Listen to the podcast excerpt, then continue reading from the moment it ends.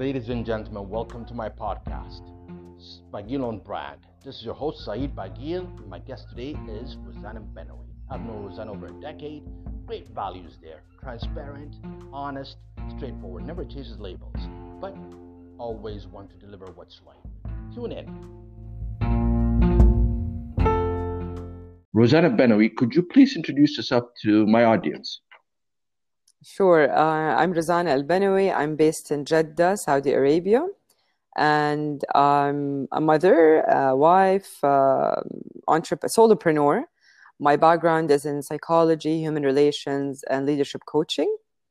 And I bring all these disciplines uh, wherever I go, really, in work and life. Um, I I'm on social media. I was running um, an initiative uh, called Creative Creative Mornings, and currently, I'm facilitating Brene Brown's um, program, Dare to Lead. And there's a huge focus on empathy, um, which is uh, which is I think was what we're going to talk about uh, mostly today. So yeah, this is me. what made you get into this? I mean, uh, there must have been some sort of uh, uh, an early interest that drove you to think about uh, this and how you want to bring this to Saudi or the or the region itself? Uh, the the Dare to Lead program. No, all of it. Uh, what you do today, uh, because I've okay. seen your post on social media, and you've always pushing about how you want to empower people around to do better in life and so on. So I think it's just since my childhood, I've had that uh, inclination or predisposition that I just uh, went with uh, in different uh, phases. So when I was a kid in, in Bloomington, Indiana, one of my teachers told my mom that we know for sure Rozana is going to continue in uh, in social studies or something in the social uh, sphere, and uh, it's freaky because she was spot on. Um, I was curious as a young girl about people. I remember like being nosy when um, you know adults were sitting in a room and they were having conversations about uh, conflict or war or uh, relations. And i was so like intrigued. I would sit down for hours and just listen. And i had so many questions to ask. But you know sometimes you just rather just take it all in. And then i would sometimes go to my mom or my dad and ask. And I feel it's curiosity with with uh, with feeling with others that makes me do what I what I do, whether it's in Saudi or even if I feel like even if it was like um, if I was based elsewhere, I would have this similar interest, um, but kind of localizing it with um, with what's happening around me, or tying it with um, the events and and the people um, because there's always something to to look at or to learn from um, to co-create with. And that's where i feel i i'm on purpose. Um, i recently did those i don't know if you heard about the human design uh, um, like not a trend but a lot of people are doing kind of like their it's like they're typing. Have you heard about it? Yes yes i did so anyways my type apparently is called the generator and it's it's like i it centers on the being or there's a lot to do with with the inner world of of the person and what how i work with others and that's when i feel like i'm on purpose when i'm even on my lives i notice like i prefer to have a life with someone else. Um, and that's what happens in a coaching session or in a workshop is that um, exchange. So it resonated basically, and of course, it resonated more when I ner- knew that Oprah is a generator. Because like, oh my god, you know, I really relate to Oprah's style with people. She's very relational, and this is what what I feel is very important, especially after the COVID 19 and the lockdown, is to be relational, especially in business. And um, that's like with when the covid-19 started i feel like there was a relational pandemic as well because things were happening transactionally and we were kind of like fearing or grieving that that connection that human connection. So and then we started looking at how people were creative and how phone calls were back and people were popping out of windows to salute friends or pedestrians down in the road. People were singing out of their balconies. So those examples started to show us how we can be relational even during a pandemic or something like what we just experienced was which was very historical. Um, so and, and it comes in those moments. I was in Medi- i was in the um, prophet's mosque uh, and so i went with the mask i didn't have the gloves on and so the ladies told me you can't go in because you can just pray in the saha where like the the plaza or the open space area but it was hot and i wanted to go in so i asked one of the uh, responsible uh, people there. I told her, please, I really want to go. I might, يعني, I'm going to go back to Jeddah وكده. And she was like, okay, yani, but please next time bring it. And I felt like, oh my God, that's empathy right there, you know? Yes. So it's it's that, yani, it's those small moments where you feel like, wow, she she gets it. She's a human and she really mm-hmm. feels with me. And and it's also about asking. So if I had not asked, I wouldn't have been able to give her also the opportunity to give back because I learned this about myself during the lockdown. I was reflecting a lot and I feel like I can stretch more into learning how to receive and how to because there's a there's a relationship people who know how to receive are also good givers. There's kind of like a relationship between giving and receiving. And because when I'm receiving, I'm giving the other person the gift of giving, which is also important and helping them also feel fulfilled and feel that they have meaning and you know, contributing. So that was something to kind of take with me from from the lockdown experience and being with myself for such a period. Well, perfect. Let me ask you this. Um, it, it's obvious from your social presence that you're a subject matter expert, and uh, this might be also learning for our younger audience who are uh, sort of striving to become somebody. Uh, you see a lot of different postings, different subjects. Uh, what sort of challenges do you face, uh, especially that uh, you're delivering content? you're not delivering. It's a, it's an end product, but it's not a tangible product in the beginning. True. Eventually, it is once it does an impact. So, what sort of challenges do you face when you try to position yourself as a as a brand uh, that is focused on a subject matter, and um, and how do you deliver this?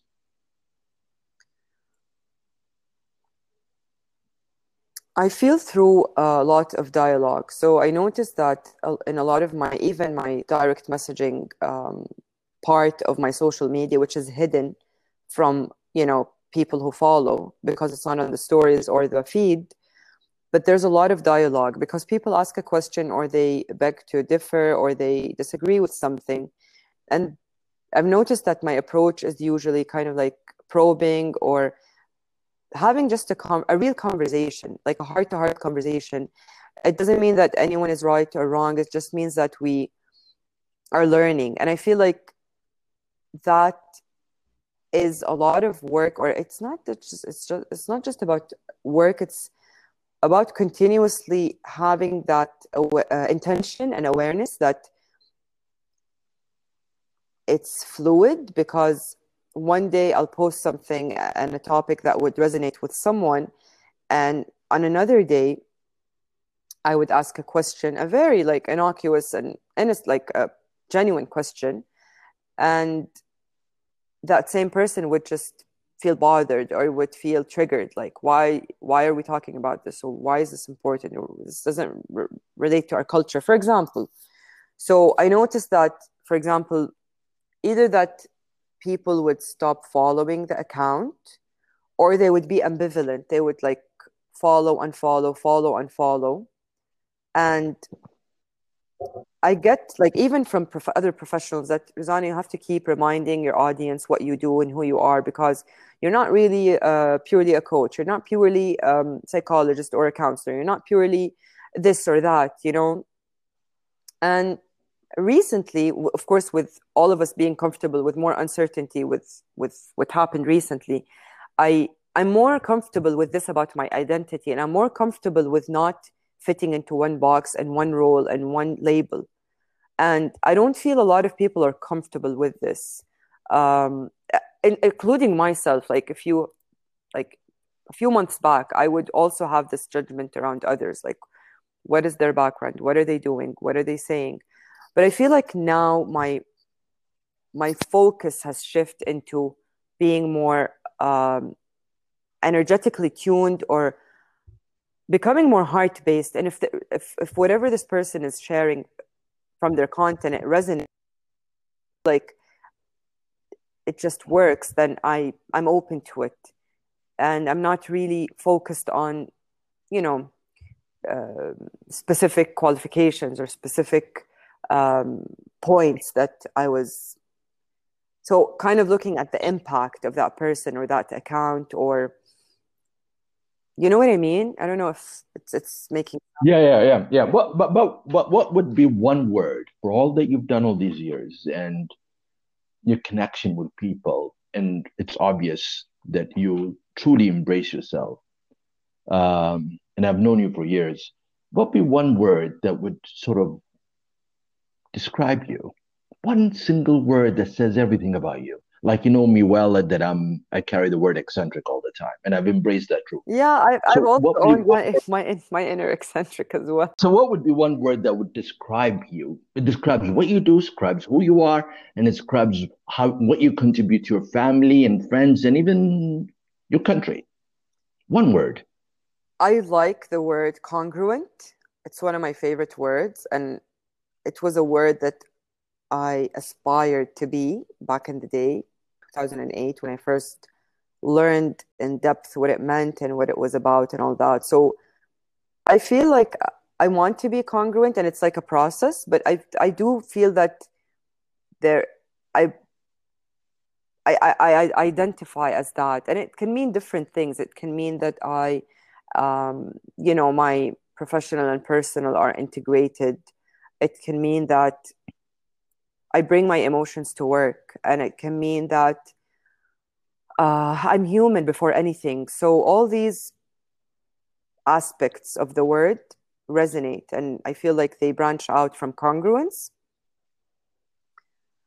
And I don't really, yeah. Okay. I mean, even the eccentric part, you know, I feel like, yeah, if I feel eccentric inside and I show it outside, then I'm being congruent. Okay, are you able to apply this, this single word, are you able to apply it throughout your uh, products, your services, whether if it's your workshop, whether if it's the content you provide? Are you able to apply it with your um, family relationship, client's relationship? Is it easy to apply or is it difficult to apply? It's not always easy, but with with mm-hmm.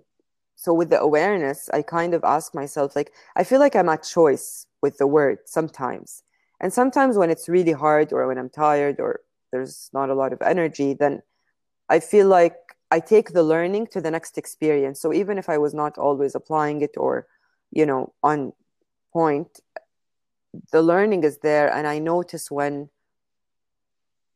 um, it's harder in some areas than others. So I know when it can get tougher or, you know, more icky and more as Brene Brown says, embrace the suck. Like, oh no, this is this is really, um, you know, just painfully hard to apply now. And sometimes it's it's more doable. Um, mm.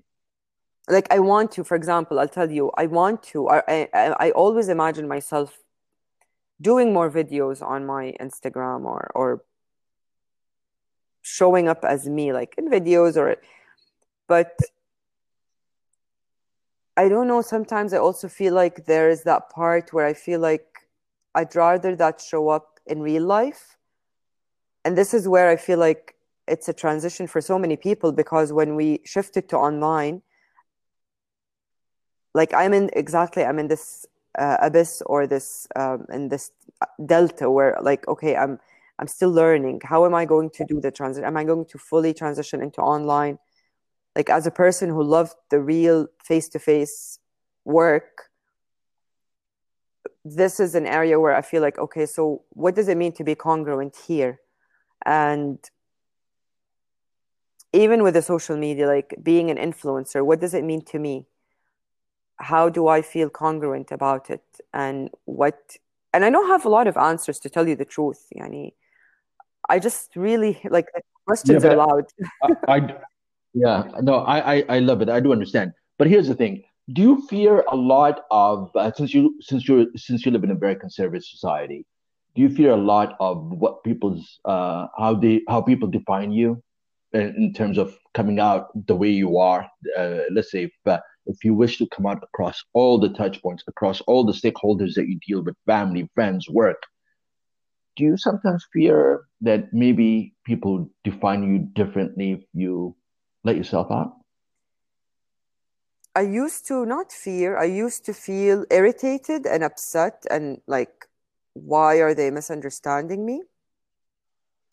And mm-hmm. it changed. So now I feel like it's more, I own it. I own that I am unconventional and I own that I might, you know, be different. And there are so many people that relate to that. So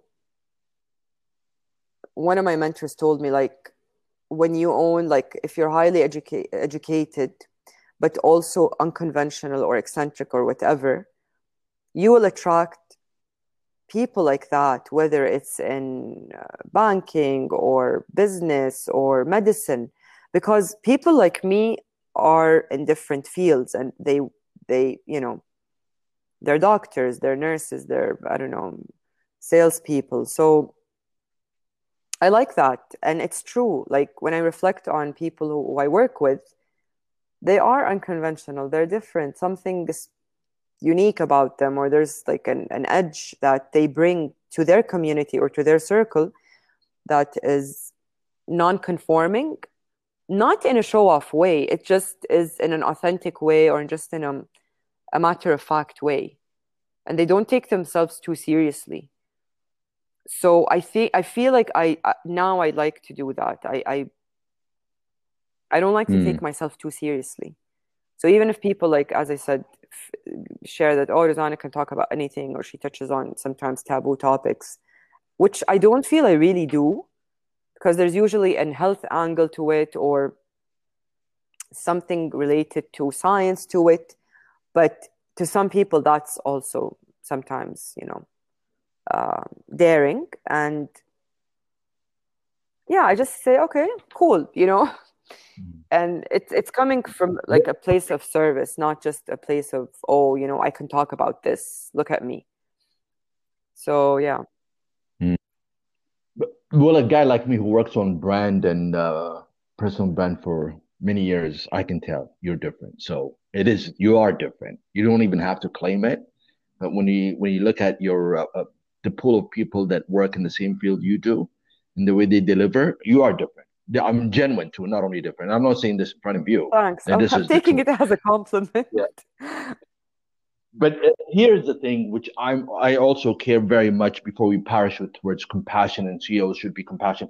Um, when you come to your services, so now that since we talked about who you are, your touch points, and so when you talk about it, when we come to your services, a lot of people suffer from what you personally do as let's not let's not call it a coach uh, let's say your workshops and so on. They suffer in delivering their products they suffer in delivering their uh, actual uh, price what they deserve uh, and sometimes they cut themselves short because they fear the fear between what i quote and what i deserve is their constant battle. That's true. um, do you suffer, do you suffer from the same thing? Uh so okay, I, I'm much better again. I know my value mm-hmm. because when you are part of a professional community globally, so I'm affiliated with global entities like the ICF, the International Coaches Federation, the Dare to Lead uh, network of professionals. We have um, a range. We have kind of like, uh, uh, yeah, uh, uh, norms or rates that go for all, almost. So that really helped me. Now, on the practical ground, it's sometimes hard, especially when someone comes to me and I really want to serve them and it's there is a discrepancy or this person cannot afford this kind of service. So I did do, for example, matching with a sponsor that someone would pay this person and they, this person would get the workshop and you know that works.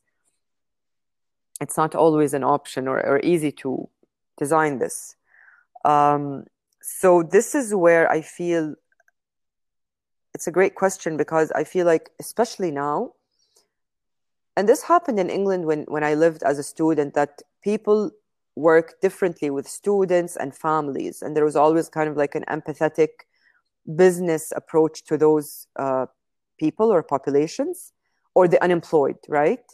And I was thinking really to kind of incorporate something like that. And it would be a win win. Like I would give a discount or something that would enable me to take on this work. But I'm still learning or figuring it out. And uh, yeah, mm. so like you, in my mind, I know it's the right. My prices are, or what my value. Let's call. I like the value part, is, and I get feedback. I mean, especially with the Daring Greatly and the Dare to Lead uh, workshops, I've always heard after the workshop that, oh my God, I would have paid more for this, or I would have invested more in this. I didn't know that I would take away so much from these three days. So this is always reassuring. And yeah. So if I hire if I hire you for a workshop, so I'm going to put some prices in front of mm-hmm. you. I mm-hmm. want you to pick one of them. So if I hire you for a workshop, there's a three thousand dollar rate per day per workshop. There's a four thousand, there's a five thousand, and there's an eight thousand. Which one of these four would you pick? It depends but there's a range. So it depends on if i'm bringing if especially if it's dare to lead again because there's a lot that goes into it.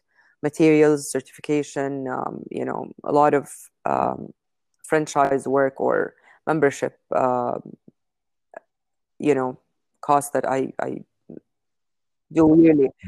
No, no, I'm talking about. I know I'm working. I'm talking about a workshop designed by Design. you, not something that you have from overseas. Mm-hmm. Designed delivered by you. And how many people are there? And is it an hour, eight hour, five? How? What are the like? I need to. It's an it's eight hour. It's an eight hour, and you have twenty people in there. So the day the daily rate. The daily rate, yes. Hmm. So if it's Dare to Lead, for sure it would be eight thousand dollars for sure, because the standard. Yes, if it's not what if, if it's, it's, not, if it's yours, then it you designed would be it. around probably uh, uh, between. I wouldn't want to say one number because it's usually like um, a range, but it would be between three to five thousand, four to five thousand dollars. Yeah, four yeah. to five thousand dollars. I, I always put this yeah. sort of question on what we call marketing mix when I interview uh, subject matter mm-hmm. experts like yourself. And then I ask the question. Then, since I'm a brand expert, I put the, on the table what I think since I've known you for years.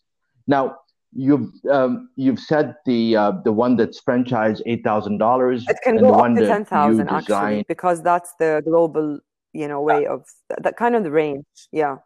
Yeah. Yeah, and the one you design and deliver, it's about from four to five thousand. So if yeah, if I was the brand consultant, yeah, I love your feedback. yeah, tell me. yeah, yeah, I would not. Uh, from what I've known for all these years, and I've always told you before that uh, if it comes to reference of life coach or anything of that, it's always you and not the rest. But I would definitely put you on a global standard, and I would not. Um, I would never say from whether you want to call it a regional price or a local price and I, like you, I hate to see the local price. I will let's say you deliver values. I think you deliver your, your values are 100% global standard. And I've known people from your field across the world. And I'm actually interviewing somebody next week. So, uh, what would my advice be for you? No, I would not. Uh, I would not look at it from uh, that's global and I'm local. I would not look at it that's American and I'm Saudi. Uh, in fact, your values are equal to what's overseas, and in some cases, I think you're even much That's better. Right. Uh, but maybe this Yeah, is what well, you, yeah is- this is what probably you need yeah i, I see uh, thank you i mean really thank you and i i see where you're coming from and i feel like where you know in my community people just this like few these few years started to really invest in um, in training and development and professional uh, growth and all that so i also learned from my mentors and coaches from the west that sometimes we need to meet people midway or kind of like um, look at the market and what's happening. And I, I remember asking a friend of mine in Riyadh, and he's a very like um, considered the senior coach and with very important clientele. And there was a range to so a five day, um five days group work we call them or, or workshops. The highest people uh, in the market that are getting paid range between 50,000 riyals and 95,000 riyals. So if you do the math and it converts to the US dollar, it's really like, I don't know if you have a calculator, but it's even less than, it becomes almost 3,000 to 4,000 a day. Um, so yes this is how I kind of came to the conclusion. Now, I agree with you because I do pay a lot. Like the other day, I was just reflecting on how much I paid on my learning and my courses, and the digit was was frightening. Like the number was was crazy. the amount of money I paid Mhm. to you know to just reach and just to get the credentials and the experiences and the mentoring and the coaching. It's a lot. Yeah, it's exactly. it's a lot. I feel people would Yeah. freak out if I say the number. And this is like over the years. No, but yeah, but but what I like about okay, first what I like about our conversation. We're talking about money. the transparency we're doing. Yeah, yeah. No, but I love I love the transparency because we're delivering something value for them to learn. So, um, but the, the way I'm saying about this the standard global and local because I went through this journey also because I used to live in Saudi and I was treated as a local, and when I went overseas, they said, "Well, you're coming from local." But then I I built every every reasoning around me that today when I travel to Saudi, I'm I'm dealt as an international expert, not a local one. When I'm invited to speak, there's a certain rate. Who does not accept my rate, I cannot help them because it's their interest to bring me in, and I know the value of my Mhm. brand. So if I'm going to bring the value of my brand to your table, you should not look at it from if I'm an Arab and I'm not an Arab. No, you should look at the value I'm going to deliver, and that's how I put it. Absolutely. And there is Yeah, awareness this now. is how I put Yani, it. I love when I go to a, a business Yes. or a group work and um, employees of the business tell their um, boss or the person who hired me that thank you for bringing a local Saudi uh, person with a global um, toolkit or re, you know something that um, is happening elsewhere. You know, so I get that feedback and it, it I like it because it's kind of like telling them that yes your there you know your return on investment is great and keep doing this. So i'm happy that people are speaking up and kind of wanting the local with the global um, credentials to uh, take the lead which was not really the case maybe seven years ago when i first started um, in coaching and in leadership coaching as a niche. So i'm happy about this yeah. Absolutely. I mean, look at look at how how much your parents invested. Look at how much you invested. Somebody just asked me the other day for a public speaking event, a virtual one, and I gave him his rate. He replied back in the email. He goes, "Oh, you're uh, expensive." I said, "I'm not going to discuss with you what my parents have invested on me, but let me discuss absolutely myself." So I said, first I said, "Google me, and let's start from there." He said, he laughed. He goes, "Okay, I accept." I mean, if sometimes you have to explain to your Yeah. to, to your audience the value is not that you have to compare me uh, an apple with an orange. You need to compare me to what I've invested, absolutely what I've built yeah as an And you said something you very know? important. Like I've noticed uh, last year, um, people that are only starting their employment ex- journey, they are investing in coaching sessions, and their employers, which was funny, do not invest in that. So imagine what's happening. The gap is becoming that the entry level employees in any organization is out of their own pocket paying I don't know, $250 an hour for a, an executive coach so that they can learn and advance their skill set, but their employers or the people in the organization um, either are not confessing or not investing for these employees what uh, what is now considered an important service. Do you know what I mean?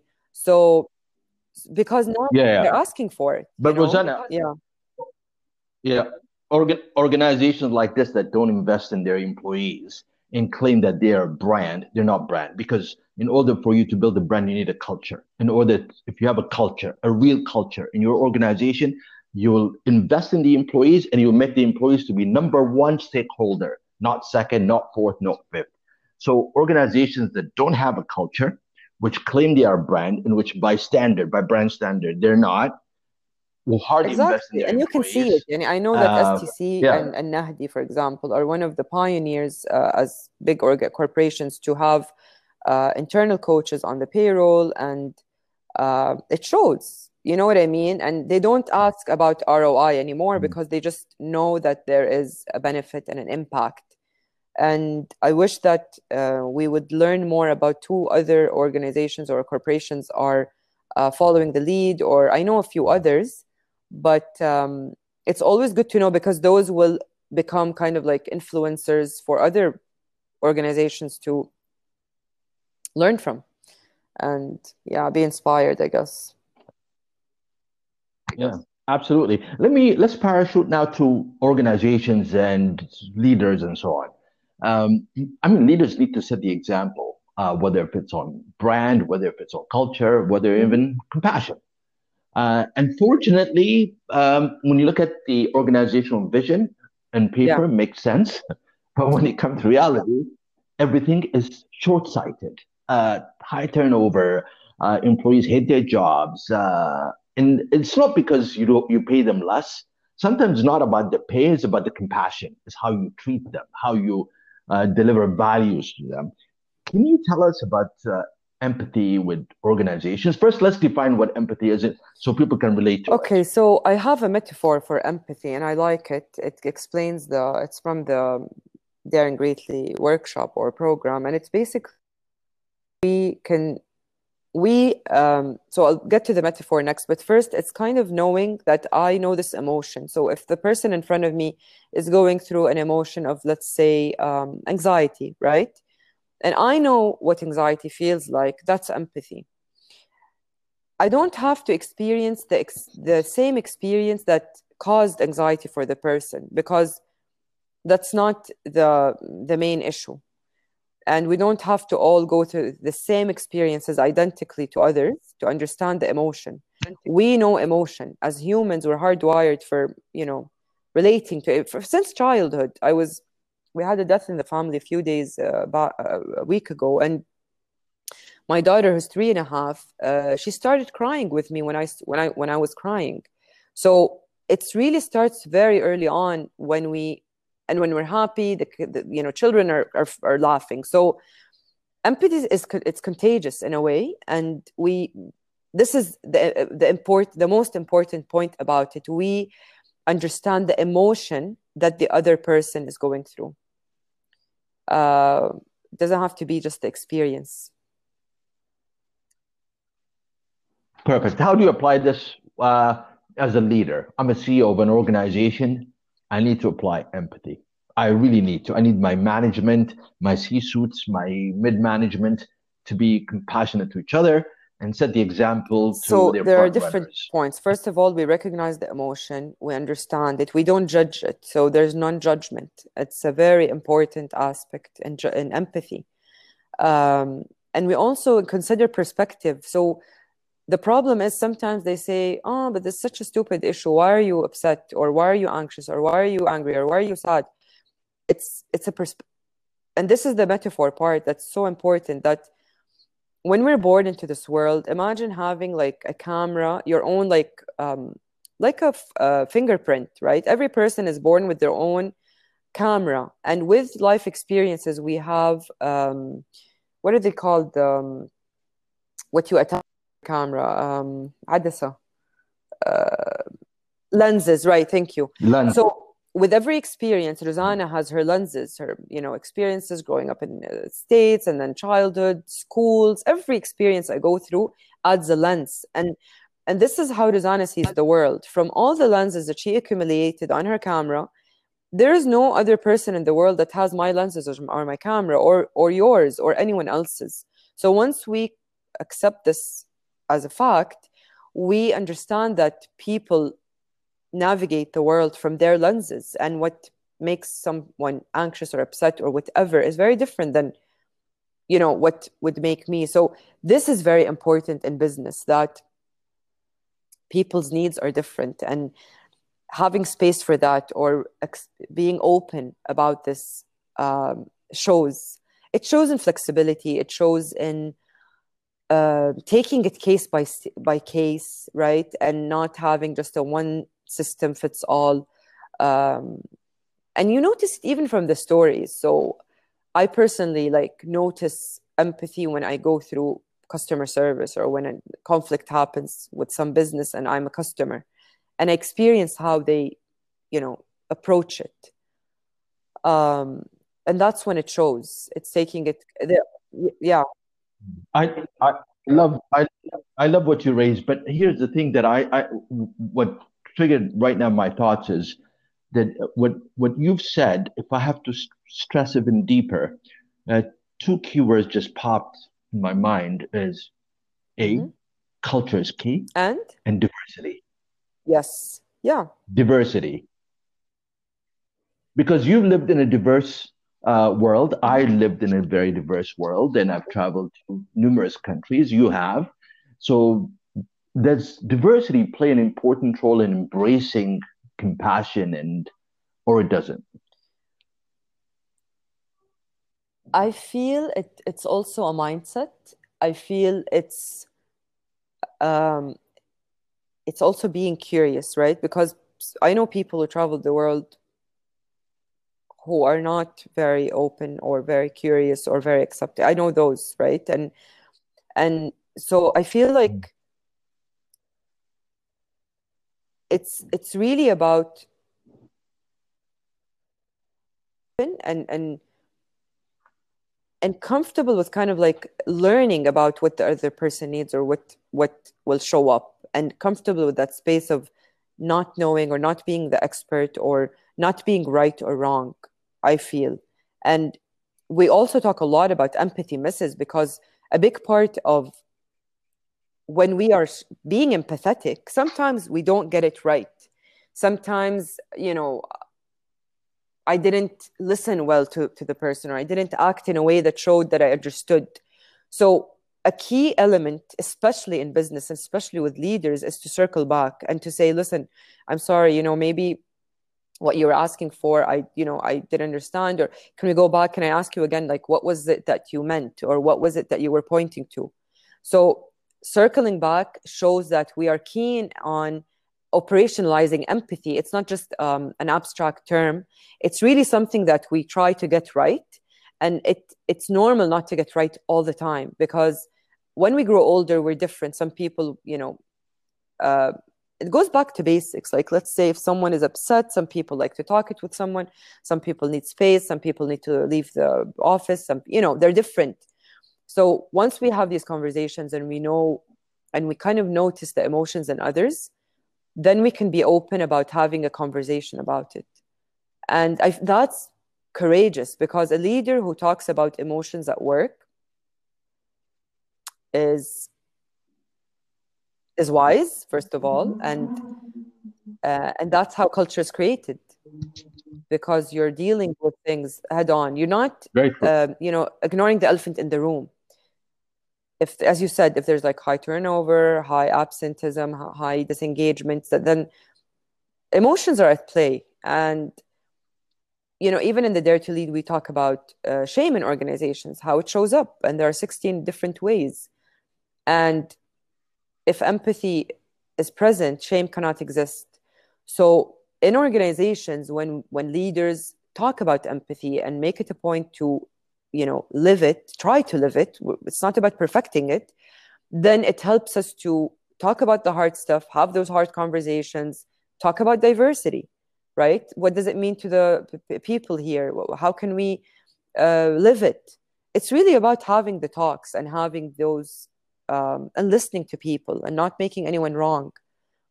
And, and, and also about creating a safe space because if I don't feel this is a safe space to show empathy,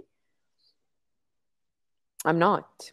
It's it's going to be too vulnerable for me to be empathetic in a place where the norm is to armor up and soldier through and just you know be in your you know uh, straight jacket all day long or you know what i mean? Yeah. Because being empathetic is is courageous yeah, absolutely. and it's vulnerable as well. So it's important that leaders model it right? Yeah. What, yeah.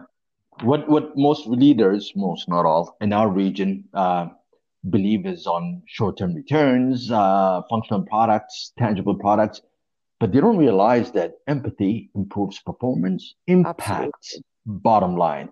And i can give you i can give you great examples i mean one of them could be the body shop how the body shop brand was built uh, i think the other great example is uh, google and diversity uh, empathy plays a very important role in performance uh, bottom line impact and so on um, Rozana we came to the end of our uh, episode i thank you so much. And I just want to tell the audience, I've known her for a number a of years. A decade or more. And if you really want something, that, a decade or more, if you want something deliverable that is tangible, that you can see a future impact, Thanks, reach her out. Thank you so much. And I really appreciate it. Thank you so much. And we'll get in touch very You're soon. Welcome. Thank you so much. Appreciate it. Huh? Ladies and gentlemen, this comes to the end of our episode with Rozana Albanawi. Hope you've learned a lot. I did.